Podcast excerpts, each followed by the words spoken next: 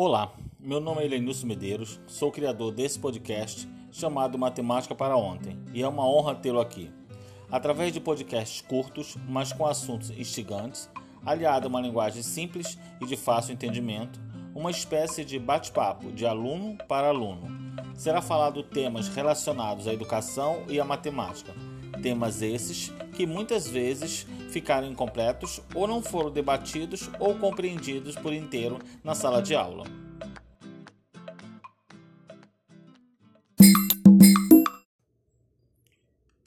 O objetivo desse podcast não é só falar só sobre lugares que muitos de nós não conhecemos no Rio de Janeiro.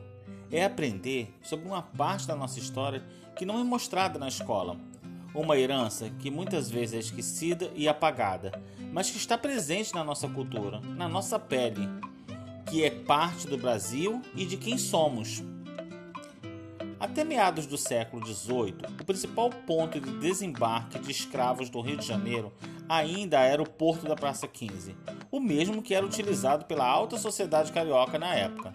Ao aumentar suas proporções, o tráfico de escravos começa a incomodar a população e esta consegue que o mercado de escravos seja transferido para outro lugar. Até então, o limite urbano do Rio de Janeiro era a Rua da Vala, a atual Rua Uruguaiana. E o mercado foi deslocado para muito além dessa fronteira, para a região do Valongo, onde só havia chácaras, levando o tráfego para longe dos olhares da elite e é a partir dessa transferência do mercado que se inicia uma série de novas atividades no entorno do que hoje é conhecido como a região portuária do Rio de Janeiro. O tráfico passou a aportar seus navios no Cais do Valongo. Aqueles que chegavam e que não sobreviviam à viagem eram enterrados em valas comuns em terreno próximo, no recentemente redescoberto Cemitério dos Pretos Novos. Os que sobreviviam eram conduzidos às casas de engorda no Largo do Depósito. Os aparentemente saudáveis eram vendidos como escravos no mercado do Valongo, o grande ponto da exposição de compra e venda do Rio de Janeiro. Já no século XIX, o crescimento das atividades portuárias e a inauguração da estrada de ferro nas proximidades transformaram a região em um ponte para a população pobre negros libertos vinham do Nordeste para a nova capital brasileira em busca de melhores condições. Ao chegar, encontravam abrigo naquela região, que passava a emanar a sua própria identidade cultural. Os antigos casarões transformaram-se em cortiços, fazendo surgir um emaranhado de ruelas, becos e casas. Nelas, as festas reuniam compositores de machixe, choro e samba, até então pouco conhecidos, como Pixinguinha, Donga, João da Baiana e Heitor dos Prazeres. Este nasceu no Rio de Janeiro em 1898, apenas 10 anos após a abolição da escravatura. Sua mãe era costureira e o pai era clarinetista da Banda da Guarda Nacional.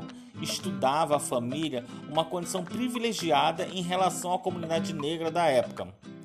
Ainda na infância, ele ganhou seu primeiro cavaquinho e passou a frequentar os locais onde a cultura negra efervescia no Rio de Janeiro.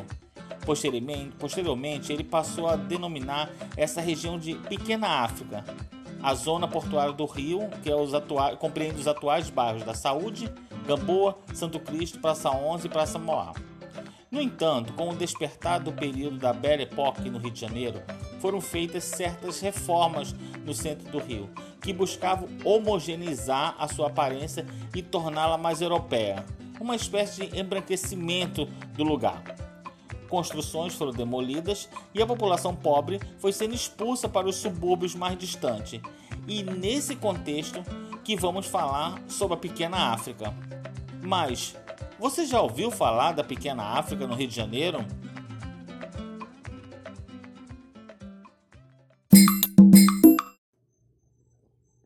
A Pequena África é formada pelos bairros da Saúde, Gamboa e Santo Cristo, e foi apelidada dessa forma pelo músico Heitor dos Prazeres, por ser uma área que, na virada do século XIX para o XX, contava com uma forte presença de escravos libertos e comunidades quilombolas.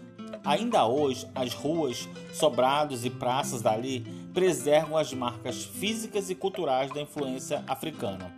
O termo é antigo, vem do comecinho do século XX e desde então vem sendo utilizado para falar dos bairros que ficam nas imediações da zona portuária carioca.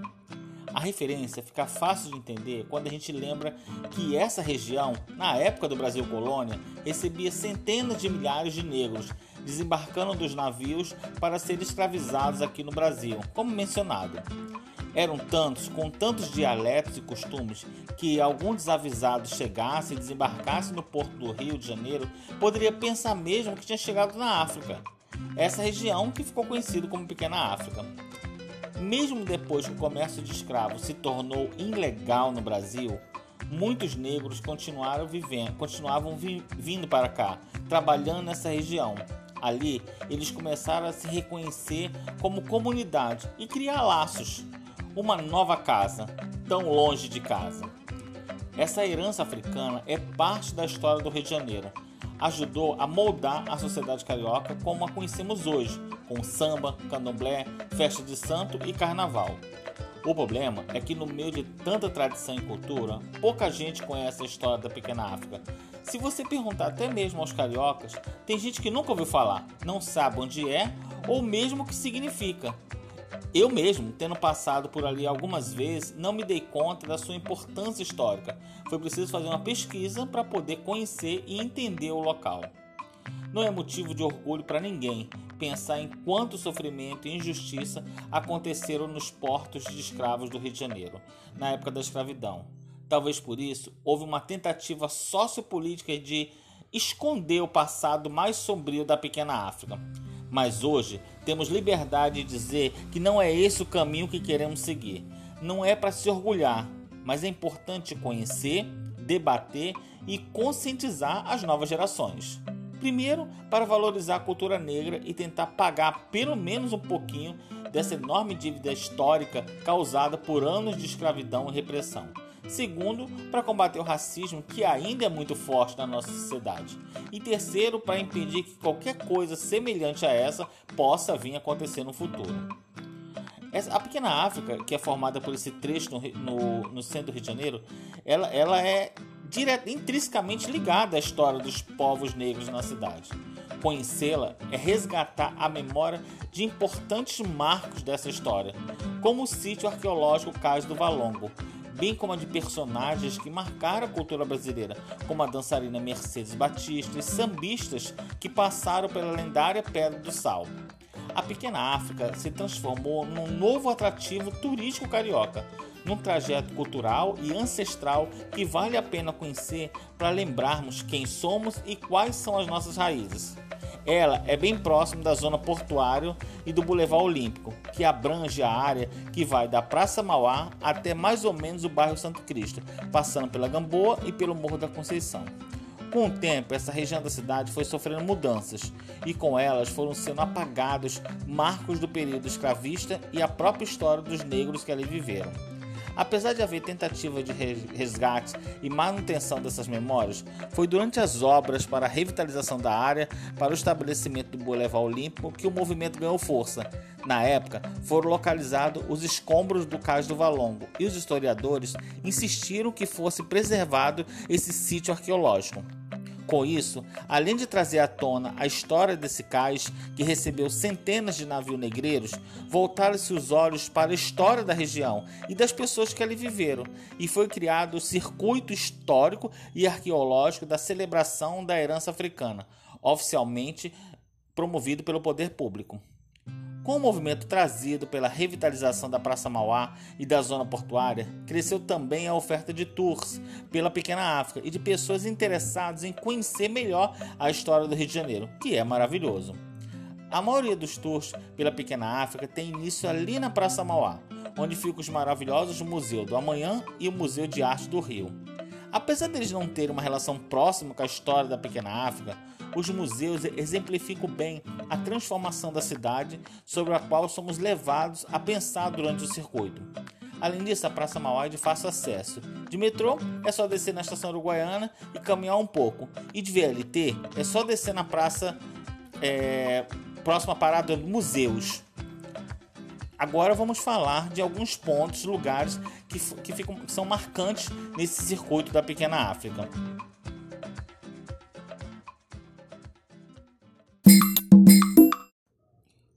Primeiro que nós vamos falar é sobre o Morro da Conceição. Embora muita gente não conheça, por puro desconhecimento e preconceito, para quem vem de fora do Rio, o termo favela, morro assusta um pouco. Aquilo que a gente conhece, a gente não teme. Conhecimento liberta e é por isso que não podemos deixar de aprender nunca. Primeiro, que o Morro da Conceição não é e nunca foi uma favela. Eu não tinha a menor ideia, mas nos primeiros anos de ocupação da cidade do Rio de Janeiro, morar no morro era chique demais, coisa de gente rica. Pobre morava ao nível do mar, lugar contaminado pelos maus ares do porto. Quem diria que isso ia mudar tanto, né? Pois bem, aprendi que o Morro da Conceição é um bairro residencial que, na verdade, ajudou a demarcar os primeiros limites da cidade do Rio, junto com os morros do Castelo, do São Bento e do Santo Antônio. Essa região foi uma das primeiras ocupadas no Rio de Janeiro. Esse cantinho é pura nostalgia guarda de um clima de cidade do interior, com as suas casas pequenas, coloridas de estilo português, janelas e portas abertas, criança brincando na rua, cachorro latino, quando a gente passa e, e roupa estendida no varal da calçada. Tradições mantidas em meio aos arranha-céus do centro financeiro da cidade. É uma espécie de viagem a um universo contrastante com os arredores que guardam relíquias históricas e muita cultura, principalmente relacionado à cultura negra. É incrível notar como a estrutura simpática do bairro se preservou, apesar de haver tantos séculos já terem passado, tantos prédios terem aparecido ao redor, a movimentada Avenida Rio passando bem ali do lado. A cidade mudou, mas o Morro da Conceição parece que parou no tempo. As curvas e esquinas vão levando a gente para encontrar ruas de nomes engraçados que se destacam pela beleza escondidas na simplicidade, como a Rua do Jogo da Bola e a Ladeira João Homem, além de muitos prédios e de importância histórica dentro do bairro. Dois exemplos disso são a Fortaleza da Nossa Senhora da Conceição, que eu particularmente só vi de longe, e a Igreja de São Francisco da Prainha, onde pode ser observado o calçamento original com pedras pé de moleque colocadas por negros escravizados.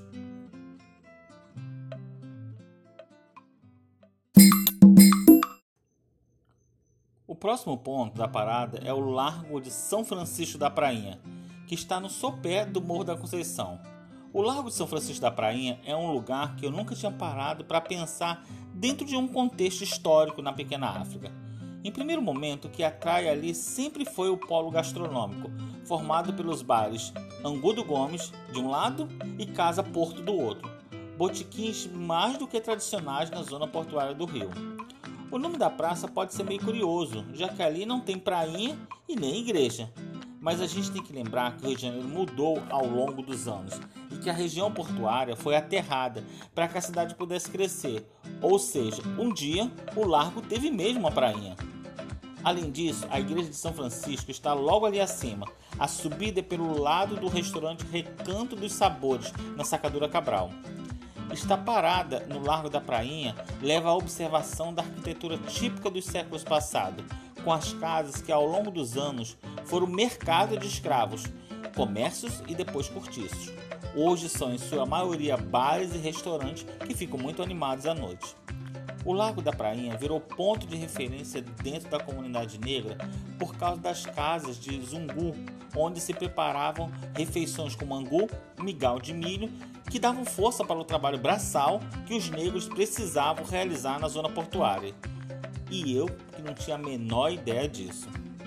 As casas de Zungu reuniam os negros, então não demorou a surgir manifestações da cultura e herança negra nesses locais: música, dança, religiões. Nas casas de Zungu, os negros podiam recriar os laços da vida em sociedade, que foi retirada quando eles vieram da África. Até hoje, no número 13 do Largo da Prainha, você pode ver um prédio onde funcionava uma dessas tradicionais casas de Zungu. Inclusive, nesse local ficou famosa uma batida policial no final do século XIX, que prendeu 30 negros numa tentativa de reprimir suas manifestações culturais e religiosas. Além disso, fica ali no meio do largo a estátua de Mercedes Batista, uma mulher sensacional que muitos desconhecem. Mercedes foi a primeira bailarina negra a compor o corpo de baile do Teatro Municipal do Rio de Janeiro. O feito aconteceu em 1948 e Mercedes foi, ficou muito bem conhecida, mas ainda assim sofreu muito preconceito mas infelizmente ela nunca conseguiu um papel de destaque no, no, no corpo de baile, porque afinal, quem ousaria colocar uma mulher negra no centro do palco da maior casa de espetáculo do Rio de Janeiro, lá no começo do século XX? Foi assim que ela se mudou para os Estados Unidos para estudar e representar, e voltou ao Rio para montar a primeira escola de dança afro-brasileira do Rio de Janeiro. Por isso, ela se dedicou bastante a quebrar barreiras no balé, buscando referências negras e estudando danças folclóricas e tradicionais da matriz africana. Em 1950, Mercedes conheceu e encantou Catherine Durham, uma referência da dança negra norte-americana, e foi escolhida para atuar no grupo dela lá nos Estados Unidos. Mercedes voltou inspirada e fundou o próprio grupo de dança chamado Grupo Folclórico Mercedes Batista, que se baseava em danças africanas e nos ritmos do candomblé. O sucesso foi enorme, inclusive no exterior. Mas se pensa que acabou, ainda não. Ela também foi percussora em fazer alas coreografadas para os desfiles do carnaval, como a coreografia para a comissão de frente do enredo do Salgueiro, chamado Chica da Silva, de 1963. Mercedes revolucionou a forma de apresentação do carnaval carioca e o resultado é isso que vemos até hoje: um mar de criatividade que se renova a cada ano. E é ali, na beira da, da estátua, que a magnitude da contribuição cultural dos negros para o Brasil e que tem tudo a ver com a pequena África que começa a ganhar uma dimensão. Uma reverência para a estátua dessa mulher é o mínimo que a gente deve fazer ao passar por ali.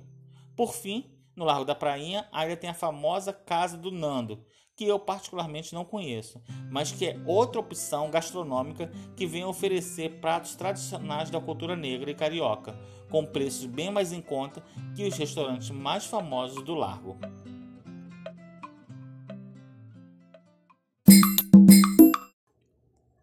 Outro local que merece ser destacado é o Largo do Depósito.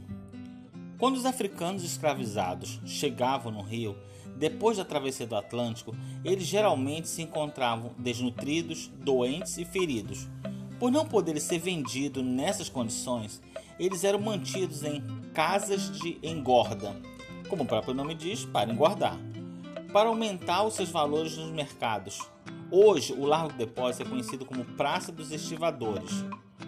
O Lago do Depósito era o centro das casas de engorda, onde os escravos eram mantidos, engordados e preparados para serem vendidos. Hoje, o Largo do Depósito é uma parada do tour da herança do Porto Maravilha. Em 1843, a praça passou a se chamar Largo da Imperatriz, por ficar nas imediações do porto onde a imperatriz Teresa Cristina desembarcou em sua chegada no Brasil. Com a proclamação da República, houve nova mudança no nome do logradouro, dessa vez para Largo da Redenção. O nome atual, de Praça dos Estivadores, surgiu em 1904, com a fundação do Sindicato dos Estivadores. Ali, João da Baiana e os outros valentes da estiva enfrentaram a polícia a fim de garantir a realização da Assembleia de Fundação do Sindicato.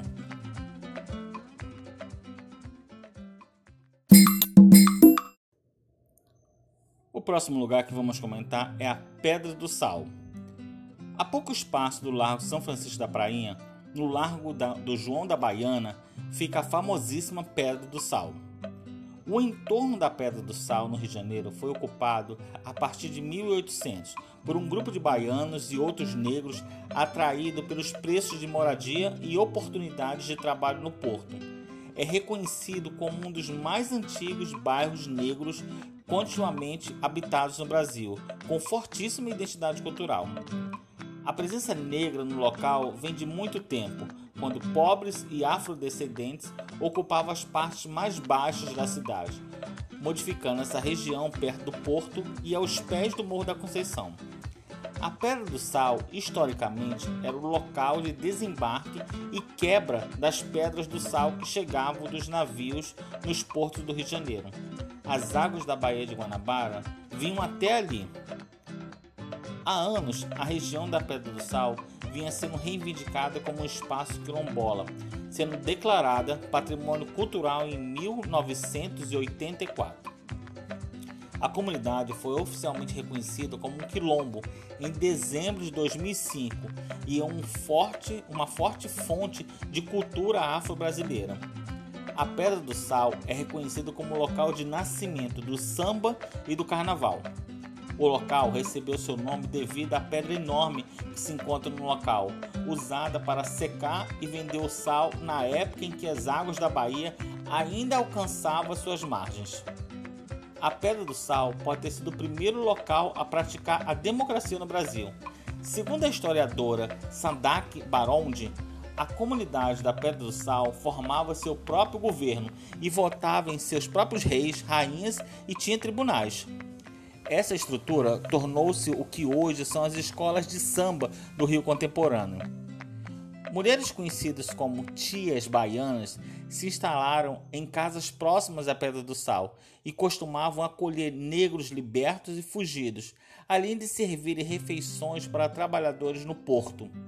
Essas casas ficaram conhecidas como casas de Zungu e também serviam como terreiros religiosos. Numa dessas casas viveu a tia Ciata, a mais famosa das tias baianas, considerada patrona do carnaval e das escolas de samba do Rio. Ficava nas imediações da Pedra do Sal uma das tias mais conhecidas e respeitadas, que também é reconhecida pela sua habilidade como curandeira. Como agradecimento por uma ajuda medicinal a um certo político, o marido da tia Ciata recebeu um cargo na polícia e ele se utilizava dessa posição para ajudar a proteger as rodas de samba e atividades culturais que aconteciam na Pedra do Sal e que sofriam perseguição policial.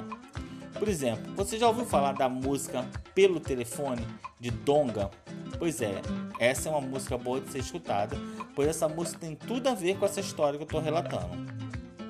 Hoje, os descendentes desses primeiros negros da região formam o Quilombo Pedra do Sal, com direito legítimo sobre a terra que seus ancestrais ocupam há tantos anos.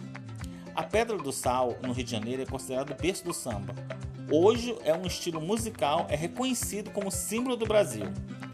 Toda a comunidade está relacionada ao samba e foi ali que nasceu o primeiro barracão de carnaval. Nomes famosos são da região ou ali viveram, como Donga, da música pelo telefone, que é considerado o primeiro samba gravado no Brasil. João da Baiana, do Batuque da Cozinha, Heitor dos Prazeres e Pixiguinha, só para citar alguns. Bem, a tradição do samba continua firme e forte. Hoje o local é a sede de um dos sambas mais tradicionais da cidade. Toda segunda-feira tem o Samba da Pedra do Sal. Mas a Pedra do Sal é muito mais que um local de festa. É um local de herança negra, vida e comunidade e resistência negra. Não há qualquer cobrança para ouvir o samba lá. Basta chegar e cantar junto. Todos se emocionam. Não se iluda achando que só por ser segunda-feira o samba na Pedra do Sal é meio sem graça. Não é. É animadíssimo e fica completamente lotado, do Largo da Pedra até o Largo da Prainha. Nos arredores, muitas barracas vendendo bebidas e comidas que vão de caldos à empanada argentina. É quase um carnaval, inclusive os perrengues já que os banheiros só nos bares do Largo da Prainha e mesmo assim são pagos, mas também eles te dão uma pulseirinha que é válido pela noite toda. Os bares do Largo de São Francisco da Prainha, que se aproveitam da, da Pedra do Sal, possuem também muita música e agito, mas ficam menos muvucados. Pode ser mais gostoso ficar por ali depois de conhecer e ficar um pouquinho na roda do samba da Pedra do Sal. Às vezes acontece roda de samba em outros dias também, mas o que mantém a tradição das gerações é o de segunda e começa lá pelas 18 horas. Obviamente, estando num local lotado, convém ter atenção aos seus pertences, mas em geral o clima na Pedra do Sal é super tranquilo. Alguns tours pela, pelo que faz o circuito Pedra é, Pequena África começam por volta das quatro e meia da tarde e terminam às 18 horas lá no samba para a galera curtir a noite no samba da Pedra do Sal. Porém, nas segundas, os museus da Praça Mauá não abrem, então nesse dia, se fizer nesse horário, não dá para visitar no mesmo dia. Por outro lado, pode ser também bacana chegar mais cedo para almoçar por ali, o que também é uma boa pedida para terminar o tour de quem visita a, pedra, a Pequena África pela manhã.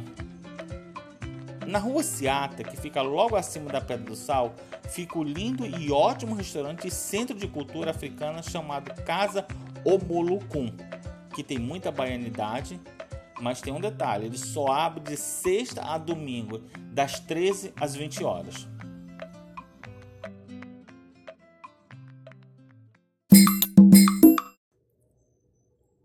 Outro ponto que merece destaque é a Rua do Valongo, que hoje em dia chama-se Camerino, Rua Camerino. Ela é a estrada que seguia para o Largo do Depósito, onde africanos escravizados traziam para o Brasil eram mantidos na casa de engorda, como mencionado. É, casas e lojas ao longo dessa via também foram usados para vender escravos e abrigá-los até que fossem vendidos arqueólogos descobriram uma riqueza de artefatos de uso doméstico em torno da área, que falam da vida diária ao longo da estrada. Nessa rua funcionavam as lojas de comércio de escravizados. Geralmente eram casas térreas e espaçosas, onde os cativos eram apresentados aos potenciais compradores.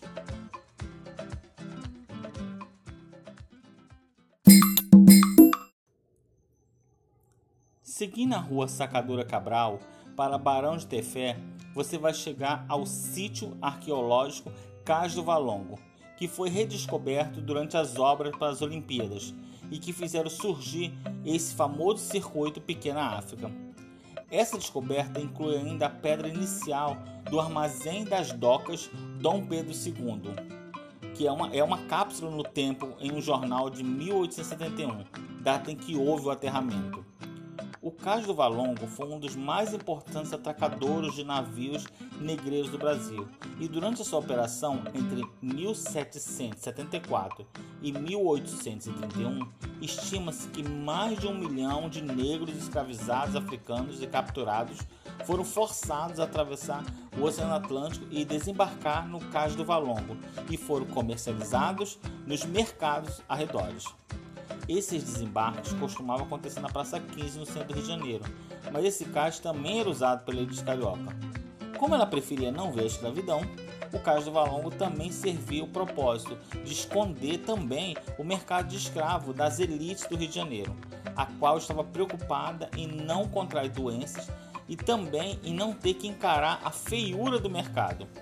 Em 1774, depois de anos de reclamação das elites, o ponto de desembarque do mercado de escravos mudou para a região do Valongo. Depois, quando a escravidão, a escravidão começou a ser mais questionada, o fluxo do cais do Valongo diminuiu e a monarquia tentou apagar o passado sinistro do cais.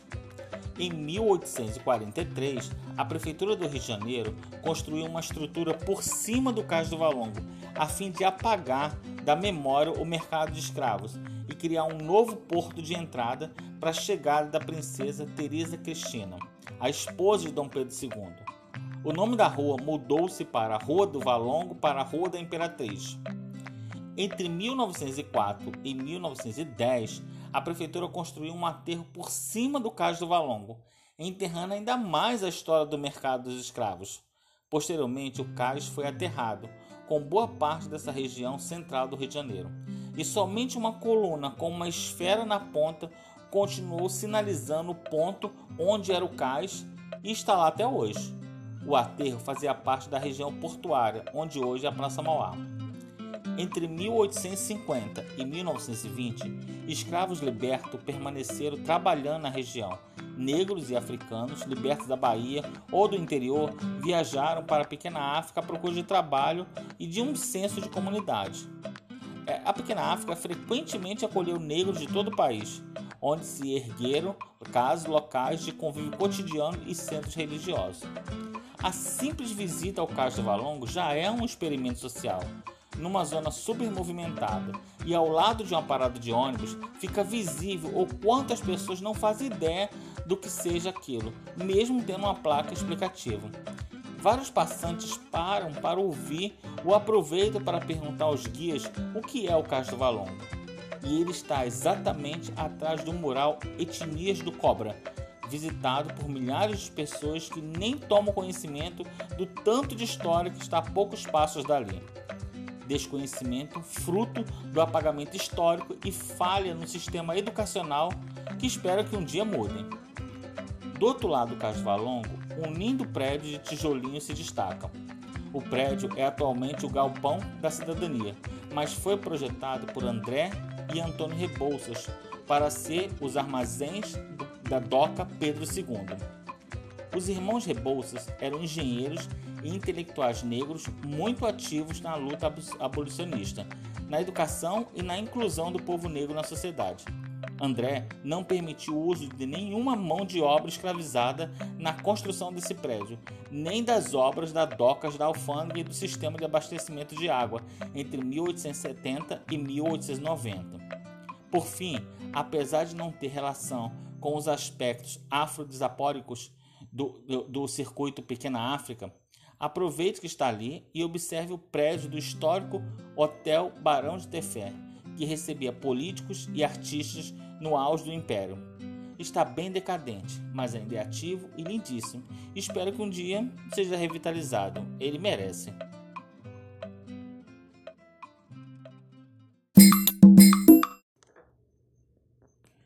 Nas proximidades do Cais do Valon, seguindo pela Barão de Tefé e pela Rua Camerino, fica o Jardim Suspenso do Valongo, quando a escravidão começou a pegar mal e incomodar quando vista, D. Pedro resolveu remodelar mais esta região. Houve o alargamento da Rua Camerino e a construção do Jardim Suspenso do Valongo, que é um lugar bonito e ao mesmo tempo esquisito. O Jardim Suspenso do Valongo é uma construção paisagística na encosta oeste do Morro da Conceição, a data de 1906, uma encomenda do prefeito, na época, Pereira Passos, ao arquiteto paisagista Luiz Rey, nos moldes dos parques franceses do século XIX. Funcionar como uma área de lazer para a comunidade mais endinheirada que vivia no Morro da Conceição. O Jardim Suspenso do Valongo tem réplicas das estátuas das deusas Minerva, Marte, Ceres e Mercúrio, que antes adornavam o cais da Imperatriz virou ponto turístico como parte do circuito histórico e arqueológico da celebração da herança, herança africana.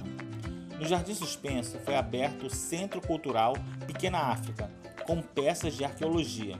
Na Casa da Guarda, o espaço foi criado para resgatar e preservar os valores culturais da antiga Pequena África, você pode chegar no Jardim Suspenso do Valon por baixo e aí subir a enorme escadaria, ou pode subir pela ladeira Pedro Antônio e vê-lo por cima até chegar no Mirante do Valongo, cuja vista dá uma ideia do que os primeiros cariocas viram no Rio de Janeiro.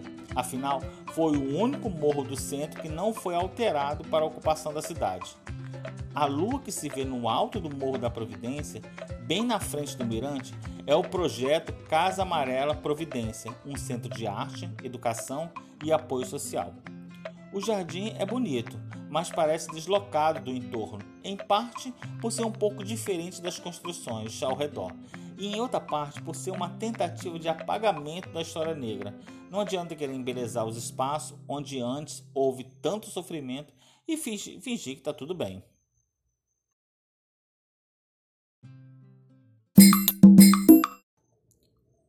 Outro ponto também muito importante nesse circuito Pequena África é o Cemitério dos Pretos Novos.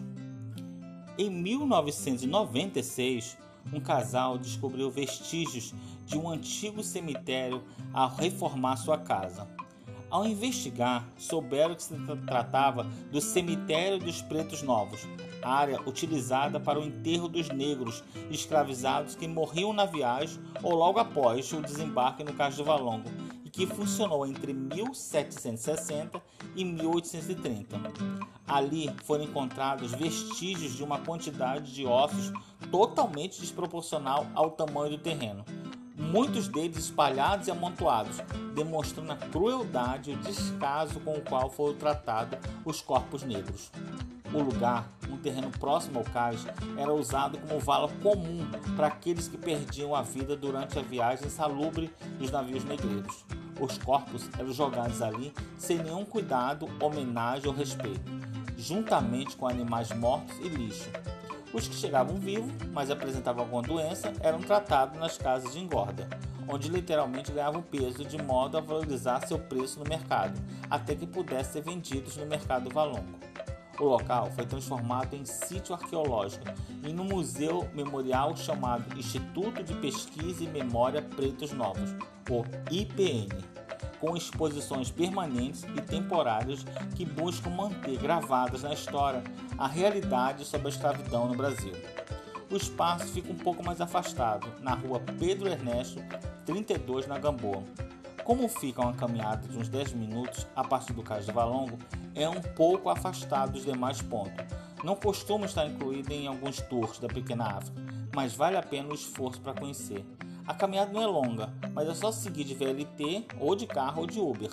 A visitação precisa ser agendada previamente. Atualmente funciona como centro cultural e a finalidade básica dele é resgatar a história da cultura africana na cidade, através de uma divulgação cultural e artística. Nesse local são oferecidos cursos e oficinas. Na Galeria Pretos Novos são apresentadas exposições temporárias de arte contemporânea de temática africana. Já a Biblioteca Pretos Novos, inaugurada em novembro de 2012, conta com cerca de 600 títulos dedicados à cultura, à história e às artes afro-brasileiras e indígenas. O centro recebeu esse nome por homenagear os pretos novos. Pretos novos era o nome dado aos escravos recém-chegados no Rio de Janeiro pelo de Valongo e que eram negociados no mercado de, de venda de escravos, como, como, como mencionado.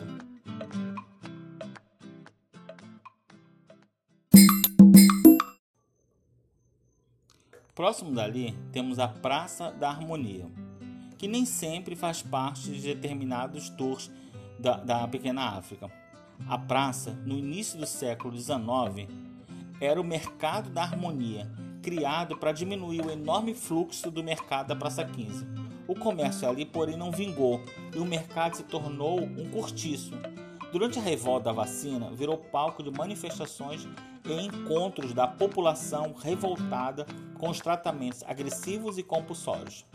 As manifestações foram violentamente reprimidas pelo governo e o foco da resistência foi ali, na Praça da Harmonia, onde a comunidade negra da Pequena África, Santo Cristo, Saúde, Gamboa, montou uma barricada sob a liderança do estivador Horácio José da Silva, capoeirista, conhecido como Prata Petra, hoje nome de bloco de carnaval da região.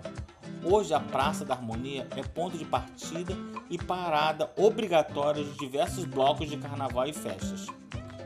Na cidade do Rio de Janeiro, muitas vezes passado e futuro se encontram. São muitos casos que isso aconteceu. O Moinho Fluminense é mais um deles. Quem passa por um trecho da zona portuária da cidade do Rio de Janeiro se depara com uma grande fachada, como se fosse um arco, no alto de uma via comum, por onde passam carros e pessoas, na estrutura está escrito Moinho Fluminense, no Porto do Rio. Moinho Fluminense foi a primeira fábrica de moagem de trigo no Brasil. Inaugurada em 1887, o prédio faz parte da história da nossa cidade e do nosso país. Além de ser fundamental para o comércio nacional, a fábrica Moinho Fluminense tem suas memórias marcadas por importantes fatos históricos. No ano de 1893, Rui Barbosa, na época ministro da Fazenda, se escondeu dentro do moinho para evitar a ira de alguns marinheiros que acabaram aderindo à revolta, à revolta armada contra o governo do presidente Floriano Peixoto. Anos mais tarde, outra manifestação popular passou perto da fábrica. Em 1904, a população montou barricadas em frente ao prédio durante a revolta da vacina.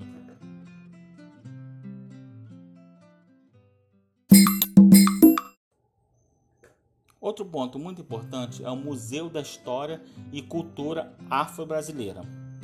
Aqui você tem contato com trabalhos que falam da identidade negra da África como continente de onde se originou toda a humanidade, da questão do tráfico de pessoas que foram escravizadas, da resistência negra, dos quilombos e das revoltas. Também aprende sobre as contribuições na culinária, religiosidade, festas populares, assim como no esporte e na música, que é uma exuberância de matrizes como samba, maracatu e outros. O papel do museu, além de reunir documentação histórico-cultural afro-brasileira, é promover ações e iniciativas intercambiais com os países e culturas africanas, sobretudo aqueles de onde vieram os maiores contingentes de negros escravos, como Angola, Moçambique e Guiné. São promovidos também diversas exposições, oficinas e outros eventos educativos. O espaço é carinhosamente apelidado de Museu em Processo, já que cultura é um processo contínuo. Sua própria existência é sinônimo de resistência, memória e constante criação, enquanto em contato com uma das culturas mais antigas e ricas do universo, que é a cultura dos povos africanos.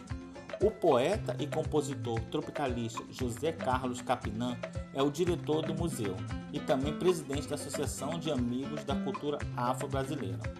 A visitação começa na entrada, onde há uma carranca dando as boas-vindas aos visitantes. Na primeira sala, nomeada Conceição Evaristo, existe um mapa gigantesco na parede que traz as rotas do tráfico de escravos da África para o Brasil.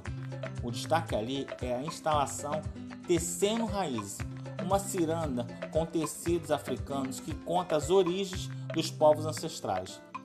Em seguida, na sala Agnaldo Camargo, há uma série de plantas com fins de cura, cada uma relacionada a um orixá, além de esculturas em barro dos mesmos orixás feitas por Carmen Barros. Na sala Grande Otelo, textos e fotos sobre temas com o mito da democracia racial, ditadura e resistência. Ali estão três telas de Nelson Sargento, baluarte da Estação Primeira da Mangueira, e também um acervo fotográfico com a imagem da atriz Ruth de Souza e do Teatro Experimental do Negro. A sala do educativo leva o nome de Mestre Marçal. Por último, o espaço Abdias do Nascimento oferece uma linha do tempo e vídeos com a história do museu e uma obra interativa onde o visitante literalmente viaja para a pequena África. Apesar de morar no estado do Rio de Janeiro desde sempre, eu nunca havia escutado sobre esses lugares. No máximo, eu sabia da Pedra do Sal, porque quem gosta de samba sempre comenta sobre o lugar, mas não sobre a sua história. Conhecer o nosso passado é fundamental para entender o nosso presente e, assim, tentar construir um futuro melhor, bem longe de todas as atrocidades cometidas aos negros durante o período colonial.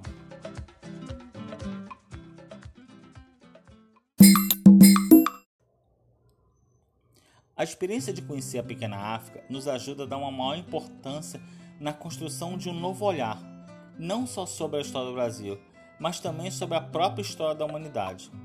Um olhar que vai além da nossa perspectiva eurocêntrica. O reconhecimento dessa parte da cidade instiga a vários conhecimentos que muitos de nós não sabíamos.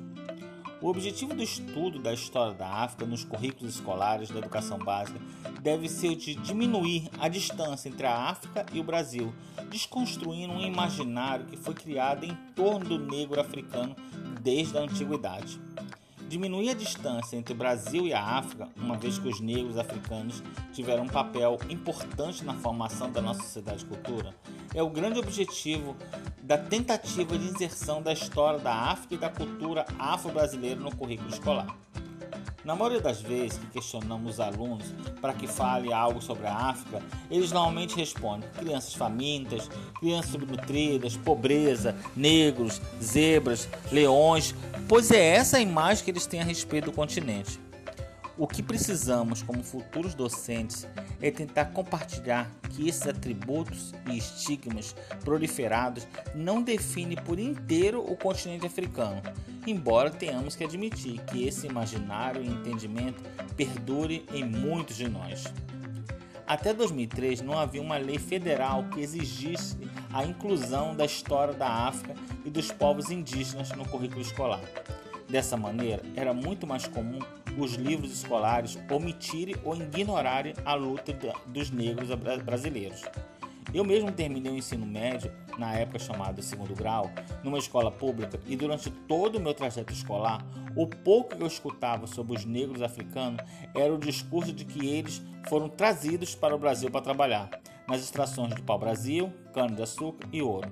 Aquela época, com ou sem razão, os livros didáticos da história pareciam não justificar a escravidão dos negros e dourar a escravidão com eufemismo, pouco se remetendo às lutas e resistências que fizeram com que os escravos sobrevivessem, apesar de toda a degradação e desumanização a que foram submetidos, apesar de juridicamente serem definidos como coisa, mercadoria e posse dos senhores.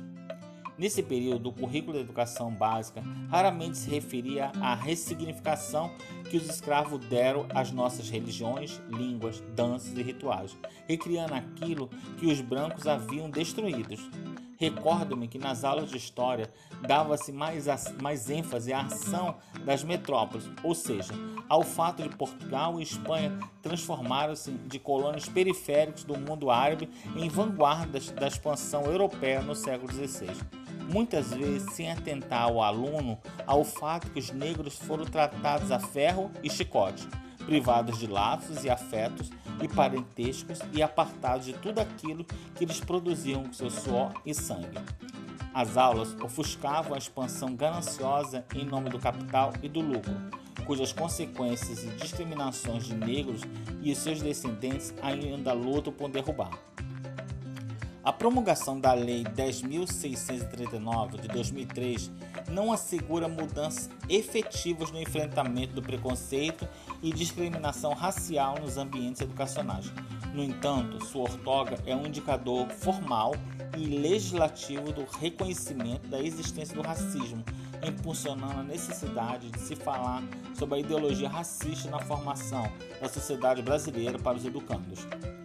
Ignorar a história dos negros e dos índios é ratificar pedagogicamente o racismo na medida em que, embora inconscientemente, incutimos nas crianças, inclusive nas crianças negras, um ideal de branquitude, preservando a ideia de inferioridade, do não lugar dos descendentes dos negros africanos.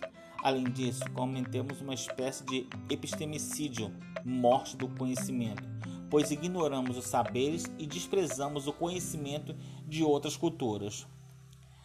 A inserção da história e da cultura da África no currículo escolar visa combater esse dualismo criado entre o que é o Ocidente e o que não é Ocidente, ou melhor, entre o que é civilizado, universal e superior e o que é considerado inferior, particular e irracional. É preciso combater a ideia de que os africanos são povos primitivos, atrasados na racionalidade e na cultura, e derrubar a ideia de que os africanos são um povo sem história, sem tradição.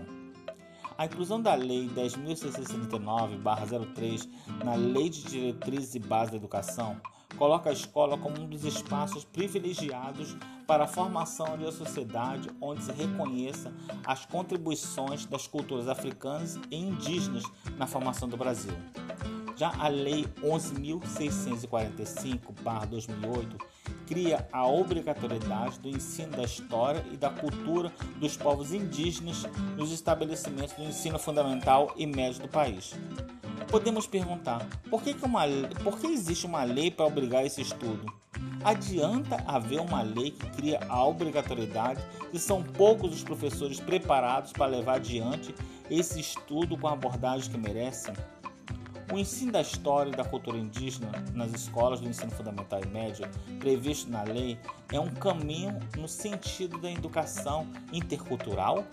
A interculturalidade não é só se dispor ao diálogo com o outro, mas é lançar mão de conhecimentos e saberes desse outro que permitam estabelecer e qualificar o diálogo. Se os povos indígenas empreendem esforços para concretizar o, o diálogo intercultural, nos leva a pensar que se a proposta educacional é conviver e efetuar trocas com as sociedades indígenas, a escola terá que fazer um esforço para conhecer esses povos, sua história e sua cultura. Apesar da colonização, do genocídio, da exploração, da catequização, da tentativa de assimilar os indígenas à sociedade nacional, esses povos mantiveram-se aqui, resistentes, mesmo que de certas vezes, na maioria das vezes, silenciosas. Se apresentam fortes no movimento político de afirmação ética, mostrando que aqui estão e permanecerão.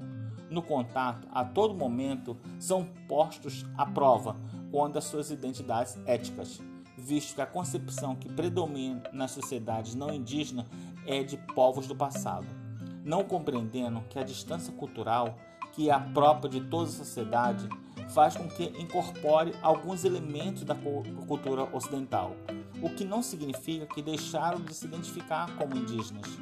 Podemos dizer que os movimentos que visam a escolarização, bem como a recente, porém intensa presença de estudantes indígenas nas universidades, fazem parte de uma luta mais ampla dos povos originários em toda a América, que recolhe a educação escolar como uma aliada nas suas políticas de afirmação ética, bem como o diálogo com outras sociedades.